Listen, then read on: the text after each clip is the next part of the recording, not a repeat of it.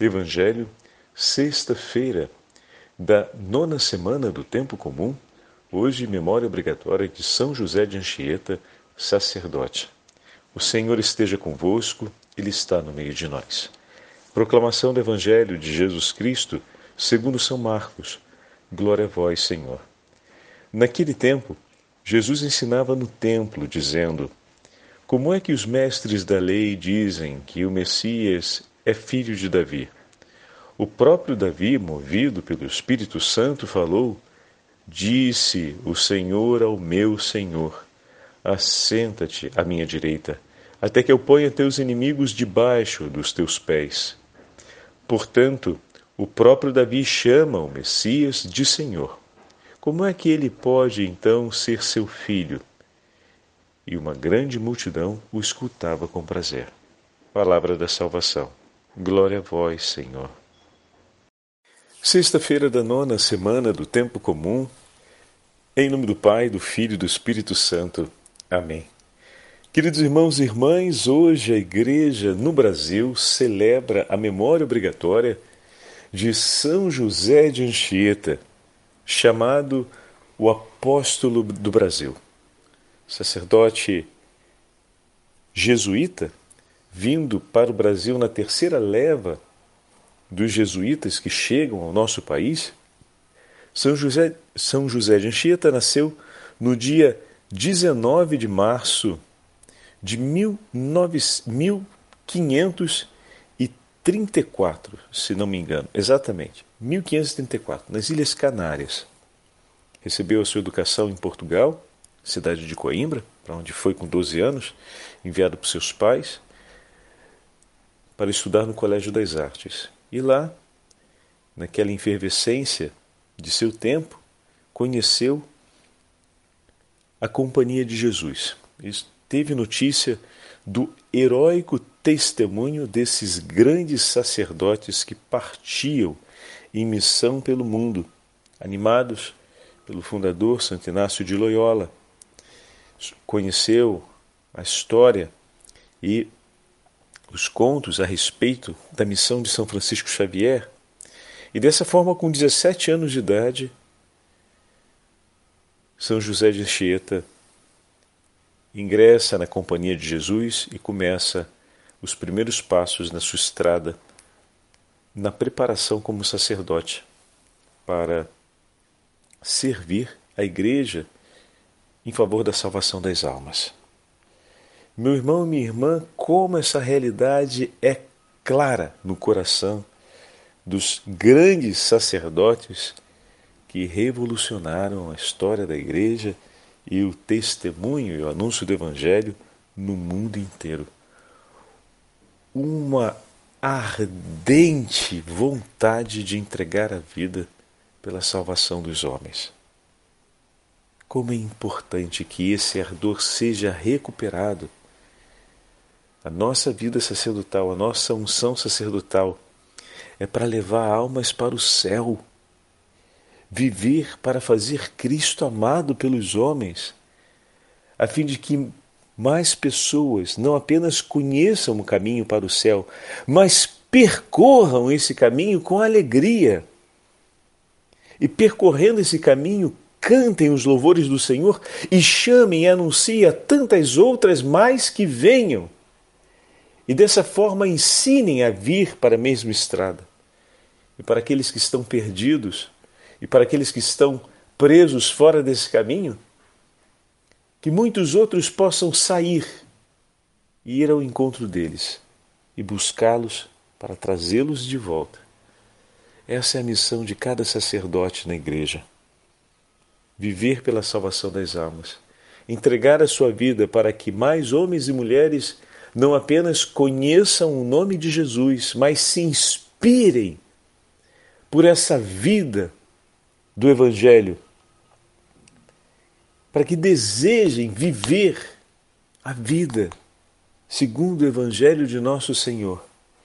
E dessa forma, seguindo e cantando, aprenda com os sacerdotes a percorrer na perseverança o caminho que leva para o céu.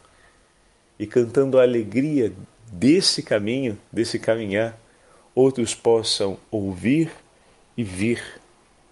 E caso alguns estejam trabalhados fora, que possam partir até lá para buscá-los. Por isso, mais adiante, São José de Anchieta, depois dos seus 19 anos, descobre que tem é, um problema de saúde que vai lhe acompanhar até o fim de sua vida, aos 63 anos de idade. E falando com o superior de Portugal, ele apresenta sua dificuldade, mas vem acolhido. E o superior lhe diz: Você está disposto, mesmo com as dores e o sofrimento que você tem, a entregar tudo com alegria ao teu Senhor? Se o Senhor se te permitiu, permitiu que essa doença lhe acompanhasse, isso lhe tira a sua alegria? Toma o que o Senhor permite que você tenha e oferece para Ele. Essa palavra marcou a vida daquele jovem que, inspirado pelas cartas que ouvia dos missionários Manuel da Nóbrega e Francisco Xavier, enviadas ao preposto geral e depois notificadas, muitas delas, para a formação dos confrades, ele, como nós falávamos, ingressa na terceira leva dos missionários que vão ser enviados para o Brasil. E após dois meses de viagem, era difícil, hein? dois meses de viagem, no dia 13 de julho de 1553, ele chega a São Salvador da Bahia. E ali vai começar o seu incansável apostolado. Uma das primeiras coisas que faz é aprender a língua que era a língua principal dos povos daquela região, o tupi. E então se prontifica a escrever uma gramática que pudesse ser para os próximos missionários um caminho mais rápido para o conhecimento da língua e para uma boa relação com os povos daquela terra, a nossa terra. Durante a sua inteira vida, percorreu inúmeros lugares do Brasil, chegando até São Paulo. As distâncias não são curtas hoje, né? Imagina naquele período. São José de Anchieta teve consigo sempre um grande amor pela arte, pela poesia, pelo teatro, e como todo jesuíta, precisava aprender inúmeras outras ciências, desde a arquitetura até a botânica, um pouco de agronomia, porque precisavam saber lidar com as necessidades locais. Assim foi na vida de todos os jesuítas, eram extremamente capacitados com inúmeras habilidades. As habilidades linguísticas e artísticas de São José de Anchieta foram muito importantes no seu apostolado. Porque através delas nasce a primeira obra literária brasileira, que são os poemas à Virgem Maria. São José de Anchieta é considerado o poeta da Virgem Maria. Compôs uma obra com mais de seis mil versos que conta a história da Santa Mãe de Deus. E dessa forma, Através desses poemas, evangelizava os povos, levando-os a amar a Beatíssima Virgem Maria, a quem ele se consagrou inteiramente, ainda jovem, ainda menino. Quando vai a Coimbra, muito mocinho ainda, falávamos dos 12 anos de idade, procurava ajudar em todas as missas que lhe era possível, ao ponto de ajudar até oito missas por dia. Tá aí, um, um heróico coroinha. Atenção aos nossos coroinhas que nos acompanham. Oito missas por dia. Ele ajudava. Eu já cheguei a celebrar cinco por necessidade pastoral e com um grande amor fazia todas elas e cada uma era única. Mas ele chegou a ajudar oito missas num dia. É bastante coisa, né? É muito serviço. E com grande amor a Nossa Senhora, sempre teve uma piedade enorme pela Virgem Maria. E aqui eu queria chamar a atenção para isso. Meu irmão e minha irmã, os grandes missionários, os grandes homens da igreja, foram sempre grandes devotos da Santa Virgem Maria. Oh, meu irmão e minha irmã, como o nosso sacerdócio, como a nossa vida consagrada, como a nossa vida familiar precisa recuperar a fervorosa devoção à Virgem Maria. Não era uma habitude dos antigos, não era um hábito dos antigos, não, era uma, não é uma coisa que precisava ser superada por uma pastoral mais arrojada, a oração do Santo Rosário em família. A oração do terço em família era um grande tesouro de Deus que dava a chance da família não apenas crescer na fé, mas partilhar o amor pelas coisas de Deus. O amor pela vida evangélica, vendo o testemunho e meditando tudo aquilo que se deu na vida de nosso Senhor Jesus Cristo através das mãos de Maria. Com a oração angelical, a oração da Ave Maria, e meditando os mistérios da paixão, morte e ressurreição do Senhor, os quais a Virgem Santíssima acompanhou e participou intensamente, pelas mãos de Maria Santíssima aprendíamos a amar a vida de nosso Senhor. Hoje também a Igreja celebra a memória de dois outros santos: Santo Efrem, diácono e doutor da Igreja, e olha só que coisa quem é Santo Efrem? Ele é considerado o cantor da Virgem Maria. E o outro, São José de Anchieta, o poeta da Virgem Maria. Primeira obra brasileira, primeira composição escrita em terra brasileira, literária, são os louvores à Virgem Maria de São José de Anchieta. Não é sem razão que a nossa terra é entregue a ela. A terra de Santa Cruz conheceu os homens que nos ensinaram a amar a Virgem Maria foi evangelizada por aqueles que vieram entregar a sua vida crucificados com Cristo por amor ao nosso povo, à nossa gente, para nos ensinar o caminho do Evangelho que passa pelo coração imaculado de Maria. E não é sem razão que a nossa pátria é consagrada a ela. Santo Efrem, estamos no 306, então bem no início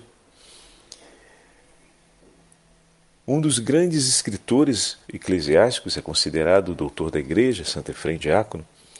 Frequentemente nós vamos esbarrar com alguns textos dele. Durante a quaresma fizemos a oração com uma oração antiga de Santo Efrem, que era proposta exatamente no tempo da quaresma como meditação e súplica para que pudéssemos preparar o nosso coração no itinerário quaresmal em direção à Páscoa. Santo Efrem tem inúmeros escritos. Hoje a Liturgia das Horas nos entrega um falando a respeito da economia divina, ou seja, de como o Senhor realiza e oferece a sua salvação, os tesouros do seu amor para nós. Mas os textos de Santo Efrem sobre a Virgem Maria são belíssimos. Tudo aquilo que a Mariologia, que é o estudo dedicado a Nossa Senhora ao longo dos séculos, foi afirmando e concluindo de alguma forma extraordinária Santo Efrem já havia escrito precedentemente em suas anotações a respeito de Nossa Senhora. A Imaculada, a Assunção, a coroação de Maria Santíssima, a imagem de Maria Santíssima presente no livro do Apocalipse, tudo isso que depois, ao longo dos séculos, a Igreja foi compreendendo sempre com maior clareza, a primeiríssima compreensão já estava viva e muito intensamente apresentada nos escritos e nas obras de Santo Efrem, especialmente nos poemas que ele escrevia sobre a Santa Mãe de Deus. E nas não apenas virtudes, mas graças que o Senhor, é, graças com a qual o Senhor revestiu a Santa Mãe de Deus, como a medianeira de todas as graças, por exemplo. É um tesouro para a gente os escritos de Santo Efrem que nos falam sobre a Virgem Maria. E o terceiro é a beata Ana Maria Taigi, ou Taigi, que viveu em Roma no período de Napoleão.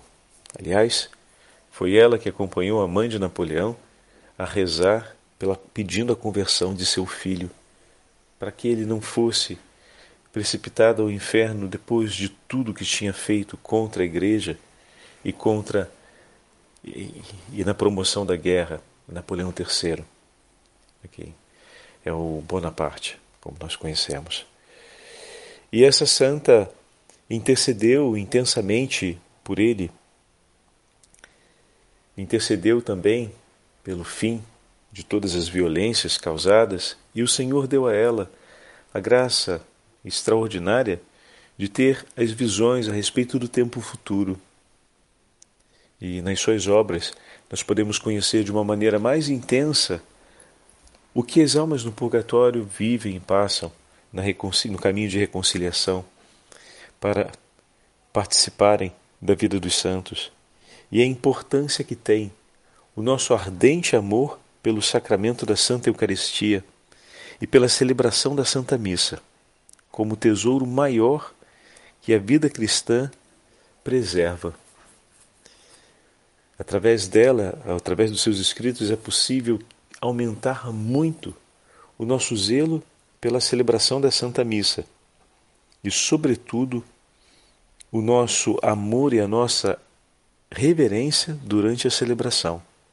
Às vezes participamos da celebração de uma maneira um pouco mais distrata e até consideramos, né, por uma é, educação um pouco oportuna, que a celebração da Santa Missa, se a gente perde um pedaço, o importante é, é, é chegar antes do Evangelho, ou coisas desse tipo, né?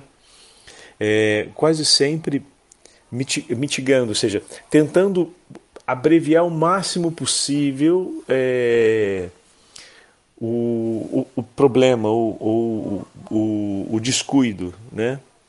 Sendo a celebração ou o momento mais importante da minha vida deveria merecer todo o meu empenho e zelo para que nem um único minuto fosse perdido. Antes, para que pudessem ser acrescentados ainda outros minutos, seja na continuidade daquela alegria, seja na espera por aquela alegria. Né? Assim como na Sagrada Escritura, os profetas nos ensinam, através das palavras ao povo de Israel, a ter um coração aceso de amor na espera do seu Senhor um coração intenso de amor na espera desse Senhor. E dessa forma, com o auxílio desses três santos hoje, mas especialmente São José de Anchieta, podemos renovar esse nosso compromisso que o Evangelho hoje nos fala. Quando Jesus fala com os fariseus a respeito, com os mestres da lei a respeito de, das palavras do rei Davi. É, São Cirilo, deixa eu pegar aqui rapidinho para falar para vocês, porque é bem interessante essa, esse comentário. São Cirilo de Jerusalém faz a seguinte consideração: bom, se o Pai ninguém o viu, né? Se ninguém viu o Pai, assim diz nosso Senhor. Olhando essa consideração que ele fez no Evangelho de hoje, aos mestres da lei, quando Davi diz movido pelo Espírito Santo, assim o Senhor referencia, e disse o Senhor ao meu Senhor: Assenta-te ao lado meu direito, até que eu ponha os teus inimigos, como escabelo por debaixo de teus pés. Em outros momentos, recupera ainda, né, que o profeta Isaías viu sentado no trono aquele que era o Senhor são Cirilo de Jerusalém faz uma, faz uma compreensão muito bonita, dizendo: Bom, então, se o Pai ninguém viu aquele que estava ao trono, né, que, que estava sentado ao trono, viu o Senhor sentado num trono elevado. Isaías 6,1. São Cirilo de Jerusalém vai dizer: aquele era o próprio Senhor, era Jesus. Ele que estava desde toda a eternidade na glória, ao lado do Pai, depois do mistério da encarnação, em sua ascensão, volta para sentar-se outra vez ao trono ao lado do Pai. E ele usa essa imagem tão bonita, dizendo, né? O Salmo 109 contempla a beleza do Filho de Deus, mas ao mesmo tempo nos entrega já ali, a Davi já foi entregue essa verdade. Qual verdade? aos patriarcas foi dado a graça de contemplar o que estava por acontecer. Não é sem razão que o Senhor vai dizer que Abraão viu o seu dia e se alegrou. Olha que coisa fantástica! E nós, meus irmãos, conhecemos pelo anúncio da fé esse dia, mas não apenas esse. Conhecemos também o dia em que o Senhor sentou outra vez à direita do Pai nos céus. E não só isso, e conhecemos o dia em que o Espírito Santo veio sobre nós e estamos nesse tempo, o tempo em que vivemos à luz dessa certeza e sob a potência desse Espírito. O Espírito falou a Davi e lhe comunicou o que desde toda a eternidade era conhecido, a fim de que as gerações futuras conhecessem até o tempo em que se completasse a revelação, a vinda do Filho do Homem e a ida do Filho do Homem ressuscitado para sentar-se à direita do Pai.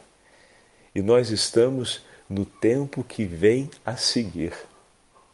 Se foi dado a Davi contemplar o tempo da eternidade e receber no coração o anúncio do que estava por vir, nós tivemos o privilégio de poder receber tudo o que aconteceu até agora e de estarmos entregues a esse caminho. Se para Davi, as promessas foram força e vigor no seu coração para perseguir Deus, para, para nós as realizações desse Deus devem ser força ainda maior. Se as promessas inspiraram e definiram o coração do rei Davi na direção do seu Senhor, como as realizações de Deus definem a força do nosso coração na hora de viver.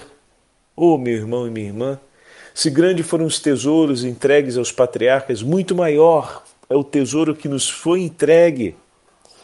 E hoje estamos recordando a memória daqueles homens que entregaram a sua vida para fazer com que esse tesouro chegasse até nós e fosse nosso, fosse conhecido por nós na nossa terra, no nosso Brasil.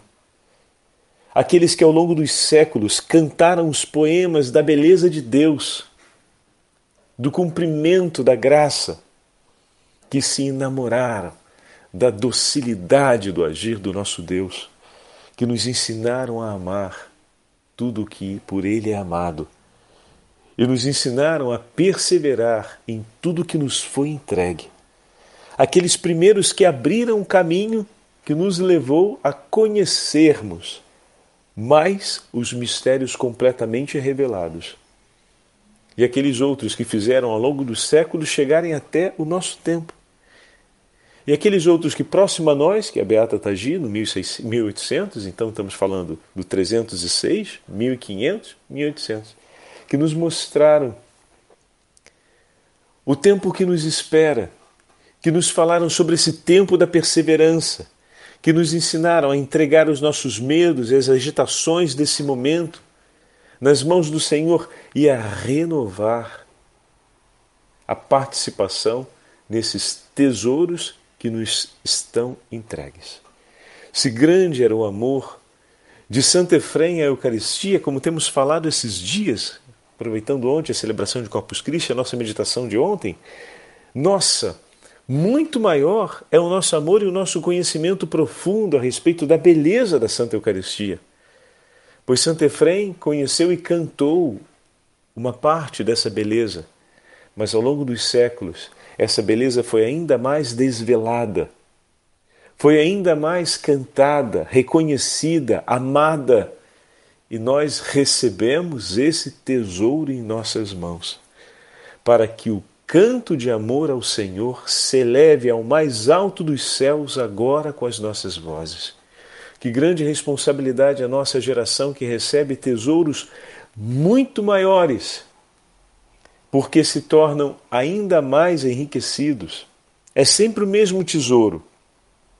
Mas quanto mais o conhecemos, quanto mais desvelado ele se faz, maior é a contemplação, mais profunda é a contemplação da sua beleza, mais se reconhece a grandeza do seu valor. Mas é sempre o mesmo tesouro. E nós estamos aí, nesse ponto. E que grande responsabilidade é nossa Queria aproveitar para dividir com vocês, antes de fazermos a nossa oração ao Sagrado Coração de Jesus, esse brevíssimo comentário de São José de Anchieta a respeito e deixo a sugestão de que possam ler nos sermões de Santo Efrem, previsto para hoje, dia 8 de junho, na liturgia das horas, no ofício das leituras, o texto em que ele nos fala a respeito da economia divina, ou seja, do caminho que o Senhor realizou por nós. Mas eu trago para vocês essas breves palavras de São José de Anchieta, que fala a respeito da, da grande entrega dos nossos jesuítas no anúncio do Evangelho no Brasil. Ele escreve aqui para o preposto geral, para o padre geral dos jesuítas.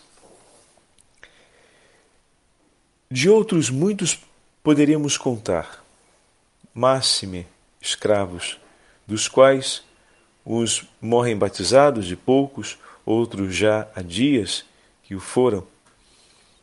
Acabando sua confissão, vão praticamente para o Senhor.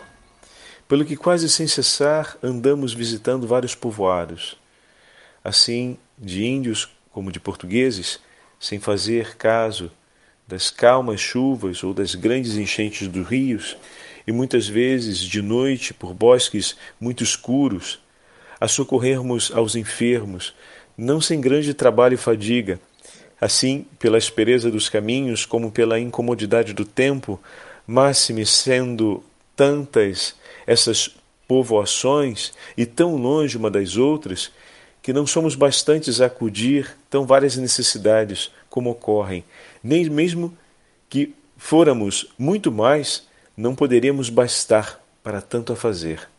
Ajunta-se a isso que nós outros, que socorremos as necessidades dos outros, muitas vezes estamos mal dispostos e fadigados de dores e enfermidades, desfalecendo pelo caminho, de maneira que apenas o podemos acabar. Assim que não menos parecem ter necessidade de ajuda os médicos que os mesmos enfermos. Olha só. Muitas vezes era essa a condição física que eles se encontravam. Mas nada, olha que palavra agora de esperança.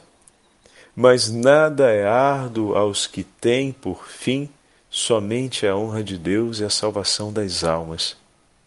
Meu Deus, que belo! Pelas quais não duvidaram dar a própria vida por elas. Muitas vezes nos levantamos do sono em meio à noite, ora pelos enfermos, ora por aqueles que estão morrendo. Ei-me detido em contar os que morrem, porque aquele se há de julgar verdadeiro fruto que permanece até o fim. Porque dos vivos não ousarei contar nada, por ser tanta a inconstância em muitos corações que não se pode nem se deve prometer deles coisa que haja muito de durar. É aos poucos que caminham. Mas bem-aventurados aqueles que morrem no Senhor, pois perseveraram até o fim. Os quais, livres das perigosas águas desse mudável mar, abraçam a fé e os mandamentos do Senhor, são transladados à vida, à vida eterna, soltos das prisões da morte, e assim os bem-aventurados êxitos destes nos dão tanta consolação que pode mitigar a dor que recebemos das malícias dos vivos. Aqui ele está falando a respeito do sofrimento, da perseguição que eles passam, né? E de que muitos recebem a fé, mas com muita facilidade voltam à vida de antes. E ele dizia que tantos outros, quando chegam próximo ao momento da morte, vivem uma passagem de conversão muito grande. E ele fala: Bom, Sobre esses eu posso contar com muita certeza que abraçaram a fé. Forte isso, né? Porque significa que esse sacerdote estava à beira do leito daqueles que estavam morrendo. E um dos seus grandes apostolados foi acompanhar aqueles que estavam no sofrimento.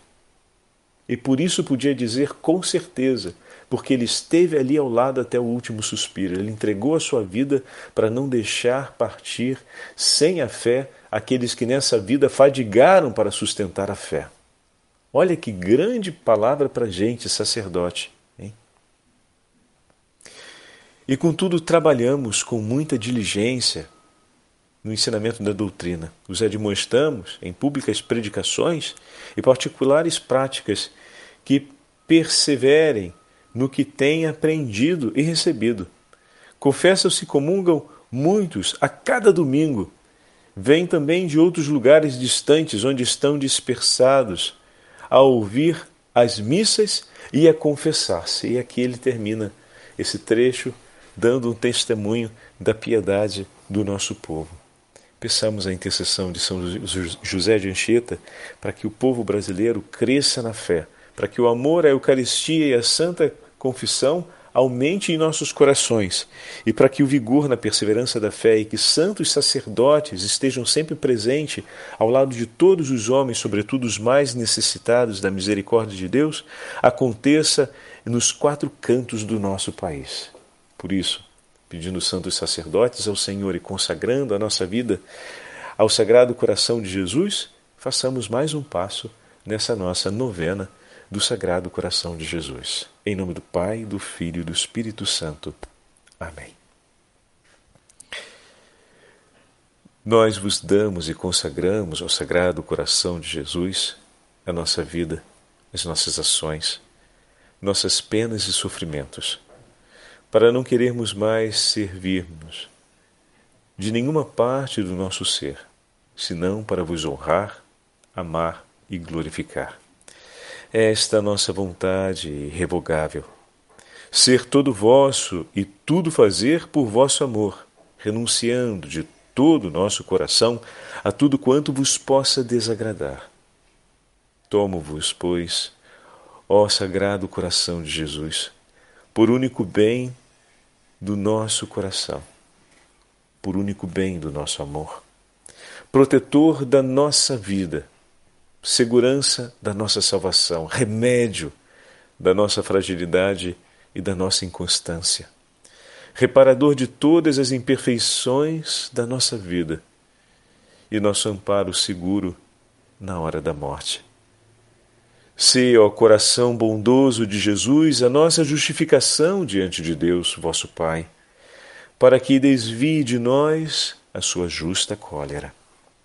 Ó coração amorosíssimo de Jesus, depositamos em vós toda a nossa confiança, pois tudo tememos de nossa malícia e de nossa fraqueza, mas tudo esperamos de vossa bondade Extingue em nós tudo que possa vos desagradar ou que se oponha à vossa santa vontade. Seja o vosso puro amor tão profundamente impresso em nossos corações que jamais possamos vos esquecer, nem nos separarmos de vós.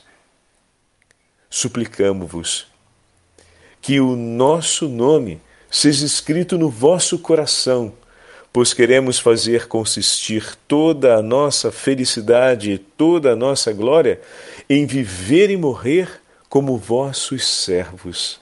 Amém. O Senhor esteja convosco, Ele está no meio de nós. Pela intercessão de Santa Margarida Maria Lacoque, pela intercessão de Santo Efrem, diácono, pela intercessão da Beata Ana Maria Taegi e pela intercessão de São José de Anchieta, patrono apóstolo do Brasil, abençoe-vos o Deus Todo-Poderoso, Pai, Filho e Espírito Santo. Amém.